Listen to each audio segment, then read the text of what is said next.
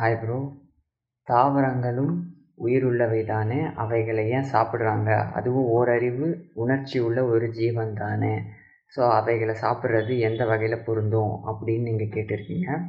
இதுக்கான பதில் என்ன அப்படின்னு பார்ப்போம். அதுக்கு என்ன இதுன்னா இந்த ஓரறிவு ஈரறிவு நான்கு ஐந்து அறிவு ஆறறிவுன்றதெல்லாம் நம்ம அப்படி பிரித்து பார்க்குறத விட ஓவராலாக பிரித்து பார்த்தா எப்படி பிரிக்கலாம்னா மூணு கேட்டகரியில் பிரிக்கலாம்.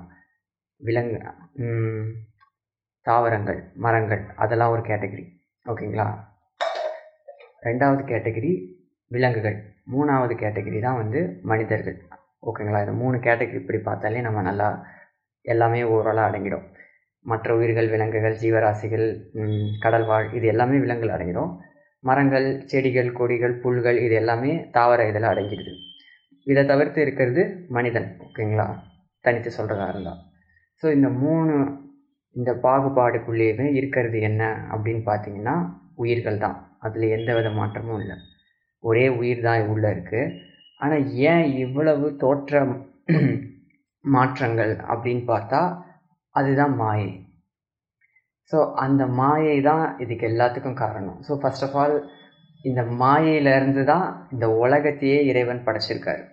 அதை நம்ம மறந்துடக்கூடாது. எல்லாரும் மாயை மாயன்னு சொல்கிறாங்க ஆனால் எந்த மாயை? அது என்ன மாயை? அப்படின்னு விவரமாக யாரும் சொல்ல மாட்டுறாங்க சும்மா போகிற போக்கில் மாயை எல்லாம் சே அவ்வளோதான் போ அப்படின்றாங்க. அது என்ன மாயை? அந்த மாயினுடைய வகைகள் என்ன? அப்படின்றத நம்ம ஃபுல்லாக தெரிஞ்சால் தான் அதை புரிஞ்சிக்க முடியும். ஸோ இறைவன் ஆஸ் இந்த கிரியேஷனுடைய தியரியில் எந்த அடிப்படையில் இதை படைச்சாருன்னு பார்த்தீங்கன்னா மூணு தத்துவத்தின் அடிப்படையில் இதை பண்ணுறாரு எப்படி பார்த்தீங்கன்னா மாயையிலேயே சாத்வீகம் தாமசம் ராஜசம். அந்த மூணு ஆர்டரில் தான் வந்து இந்த பிரபஞ்சத்தை அந்த ஒட்டுமொத்த பிரபஞ்சத்தையே படைக்கிறாரு. அது வந்து எந்த வகையில் நம்ம சொல்கிறோம் அப்படின்னு பார்த்தீங்கன்னா சாத்வீகம் அப்படின்றது ஒரு தெளிவான ஒரு கான்ஷியஸ்னஸ் அப்படின்னு வச்சுக்கலாம். ஏன்னா ரொம்ப இதுவாக டீப்பாக போனால் ரொம்ப யதார்த்தமாக இருக்கும். சாத்வீகம்ன்றது ஒரு தெளிவான ஒரு நிலை கான்ஷியஸ்னஸ் ஓகேங்களா தெளிவான கான்ஷியஸ்னஸ் ராஜசம் ரெண்டாவது ராஜசம் அது எப்படி இருக்கும் அப்படின்னு பார்த்தீங்கன்னா ஒரு எந்திரகதியான ஒரு விறுவிறுப்பான ஒரு இன்டென்சிவான ஒரு மிருகத்தனமான ஒரு கான்ஷியஸ்னஸ் ச ராஜசம்ன்றது. தாமசம்ன்றது என்னன்னு பார்த்தீங்கன்னா ரொம்ப மந்தமான தெளிவில்லாத ஒரு ஜடத்தன்மை வாய்ந்த ஒரு மெட்டீரியலான ஒரு கான்ஷியஸ்னஸ் ஓகேங்களா இந்த மூணு தன்மைப்படி தான் பிரபஞ்சத்தையே படைக்கிறார். அதனால தான் வந்து காலை பொழுது அதை வந்து பார்த்திங்கன்னா ரொம்ப தெளிவான ஒரு பொழுதாக இருக்குது தெளிவான ஒரு கான்ஷியஸ்னஸ் அங்கே கிடைக்குது நமக்கு. சாத்வீகம் காலையில். ஒரு பதினோரு மணி பன்னெண்டு மணிலாம் நம்ம போனோன்னா இன்டென்சிவாக வேலை பண்ணுறோம் எந்திர கதியில் ஓகேங்களா? அது வந்து ராஜசம். ஒரு நைட்டு ஒரு மாலை பொழுதுக்கு மேலே பார்த்தா அப்படியே வந்து ஒரு நிதானத்தையும் ஒரு ஒரு அப்படியே ஒரு இரவு போ போ போ ஒரு மந்தத்தன்மையும் அப்படியே நம்மளை வந்து சூழும். என்ன நடக்குது என்ன ஏதுன்ற ரொம்ப ஒரு விழிப்பு இல்லாத ஒரு தன்மைக்குள்ளே போவோம். ஓகேங்களா? அதுதான் வந்து தாமசத்தன்மை.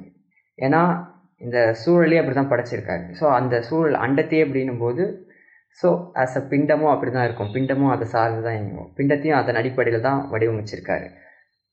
அது எந்த வகையிலன்னு பார்த்தா விலங்குகளுக்கு முதல்ல தாவரங்களுக்கு பார்ப்போம்.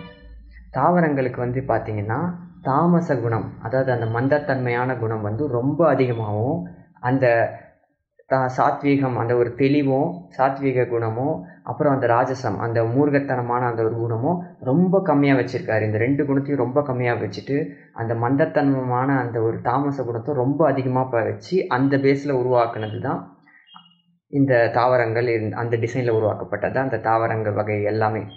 அதுக்கடுத்து வந்து பார்த்திங்கன்னா மிருக வகைகள் எல்லாத்தையுமே எந்த பேஸில் உருவாக்குறாருன்னு பார்த்தீங்கன்னா ராஜசகுணம் அதாவது அந்த ஒரு விறுவிறுப்பான எந்திரகதியான அந்த ஒரு படபடப்பான ஒரு தன்மையை வந்து அதிகமாகவும் தாமச குணம் வந்து தாமச குணத்தையும் கொஞ்சம் ஈக்குவலாக பாதி அளவுக்கு வச்சுட்டு ராஜ இந்த இருக்குது பாருங்கள் இன்னொரு குணம் என்ன? ஆ சாத்விக குணம் இருக்குது பார்த்தீங்களா அந்த அறிவு தெளிவு கான்ஷியஸ்னஸ் அந்த ஒரு கான்ஷியஸ்னஸை ஓரளவுக்கு ஒரு கால் சதவீதம் வச்சு படைச்சிருக்காரு.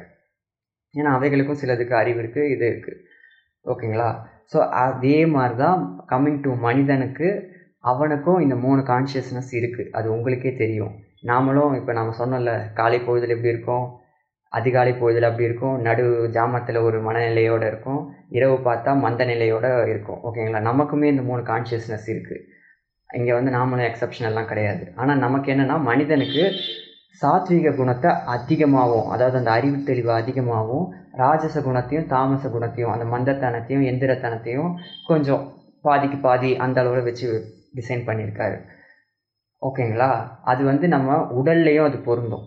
நம்ம உடலில் சில பகுதிகளெல்லாம் வந்து பார்த்திங்கன்னா எடுத்துக்காட்டுக்கு இந்த நகங்கள் தலைமுடிகள் அந்த பகுதியெலாம் வந்து பார்த்திங்கன்னா அது எதை குறிக்குதுன்னா இந்த தாமச குணத்தை குறிக்குது. அந்த பகுதியெலாம் வந்து பார்த்திங்கன்னா இந்த நகத்தை வெட்டினாலோ இல்லை முடியை வெட்டினாலோ நமக்கு வந்து வெட்டுறாங்கன்னு தெரியும். ஆனால் வலிக்காது அந்த அளவுக்கு. ஓகேங்களா? சில பகுதிகள் நம்ம உடம்புலேயே சில பகுதிகளை வந்து ரொம்ப சென்சிட்டிவானது அதெல்லாம் வந்து பார்த்திங்கன்னா வந்து ராஜச குணமான சில விஷயங்கள் இருக்குது. ஓகேங்களா அதெல்லாம் வந்து ஒரு இதுவானது. ஸோ இந்த மாதிரி தான் நமக்கும் இந்த கான்ஷியஸ்னஸ்ஸு இந்த அடிப்படையில் தான் இருக்குது தாவரங்களுக்கும் அந்த அடிப்படையில் தான் வச்சு பண்ணியிருக்காரு. இதில் என்னென்னா அந்த செயற்கை விகிதாச்சாரம் அந்த ஒரு ஈக்குவல் அந்த காம்பினேஷன் தான் இங்கே மாறி மாறி இருக்குது ஸோ அப்படி பார்க்குறப்போ நமக்கு எப்படி வந்து நகங்களையும் தலைமயிர்களையும் முடிகளையும் நம்ம வெட்டினா இதாகாதோ?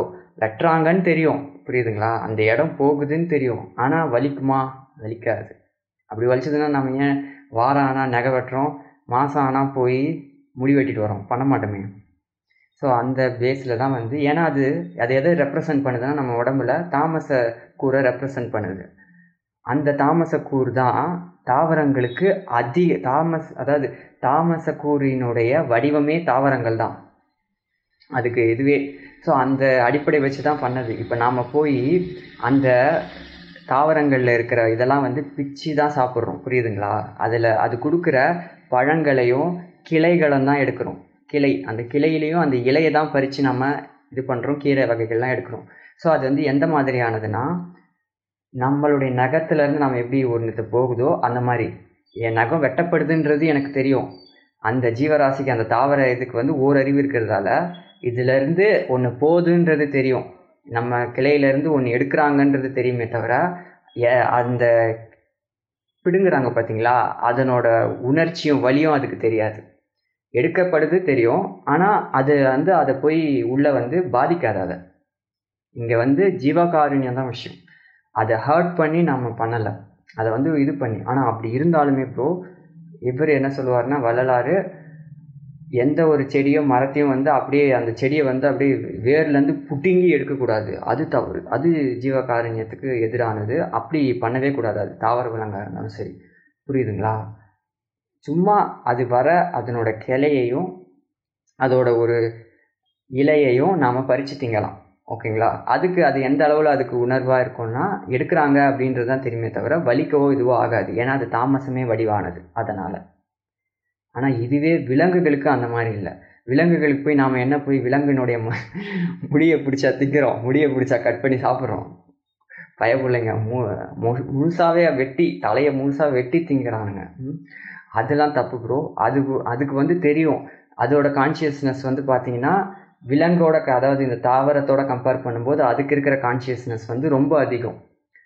தன்னை வந்து கொல்ல போகிறாங்கன்றது அதுக்கு தெரியும். அந்த அவன் அவனோட உருவம் என்னன்றது அதுக்கு புரியும். அவனோட க கையில் இருக்கிறது என்னன்றதுலாம் தெரியும். ஆனால் தாவரத்துக்கு அவ்வளோ தெளிவில்லை ஏன்னா அதுக்கு சாத்விக குணம். அந்த ஒரு கான்ஷியஸ் அதுக்கு அவ்வளோவா கொடுக்கப்படலை.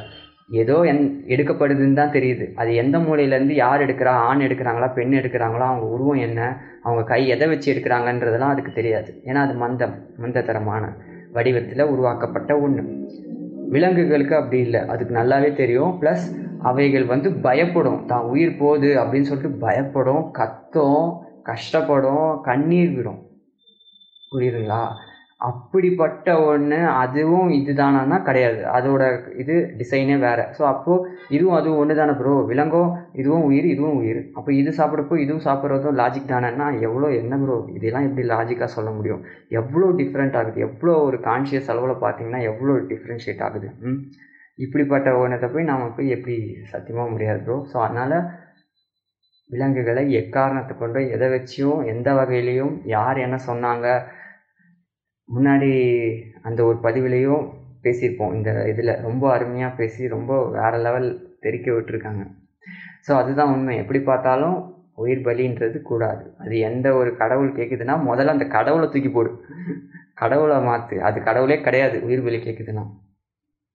அது கட அது வந்து எந்த மாதிரியான ஒரு இதுன்னா கான்செப்ட்னா சிறுதெய்வங்கள்ன்றது அவைகள் இன்னமும் வந்து இங்கேருந்து ஆன்மாவாக போய் போன ஒரு உயிர் தானே தவிர அது இன்னும் ஆன்மா அளவுலே தான் இருக்குது புரியுதுங்களா? இப்போ நான் வந்து நம்ம உடலை விட்டால் நம்ம ஒரு நிலைக்கு போய் கொஞ்சம் முன்னேறி இருக்கோம். அவ்வளோதான் அதை இன்னும் முன்னேறாத சில ஆன்மாக்கள் தெய்வங்களாக வணங்குது. இது ரொம்ப பெரிய ஒரு மிஸ்கன்செப்ஷன் இது மாதிரி பண்ணவே கூடாது. இது ரொம்ப ஒரு குழப்பத்தில் தான் முடியும்.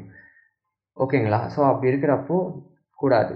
அது வேண்டாம். அதே சமயம் இதுதான். தாவரங்களுக்கும் விலங்குகளுக்கும் உள்ள உறவு முறை இது. ஓகேங்களா? ஸோ அப்போது நாம் இந்த வகையில் தான் வடிவமைக்கப்பட்டு இருக்கும் இந்த அடிப்படையில் தான் நாமளும் இயங்கிட்டு இருக்கோம். ஏன்னா நான் இங்கே ஆரம்பித்து அப்படியே போக ஆரம்பித்தா எங்கெங்கேயோ போகுது கான்செப்ட் உங்களுக்கு இது வரைக்கும் புரிஞ்சிருக்கும்னு நான் நம்புகிறேன் நீங்கள் மற்றபடி எதுவாக இருந்தாலும் அப்புறம் கேளுங்க. பேசுவோம் என்னன்றது. நன்றி.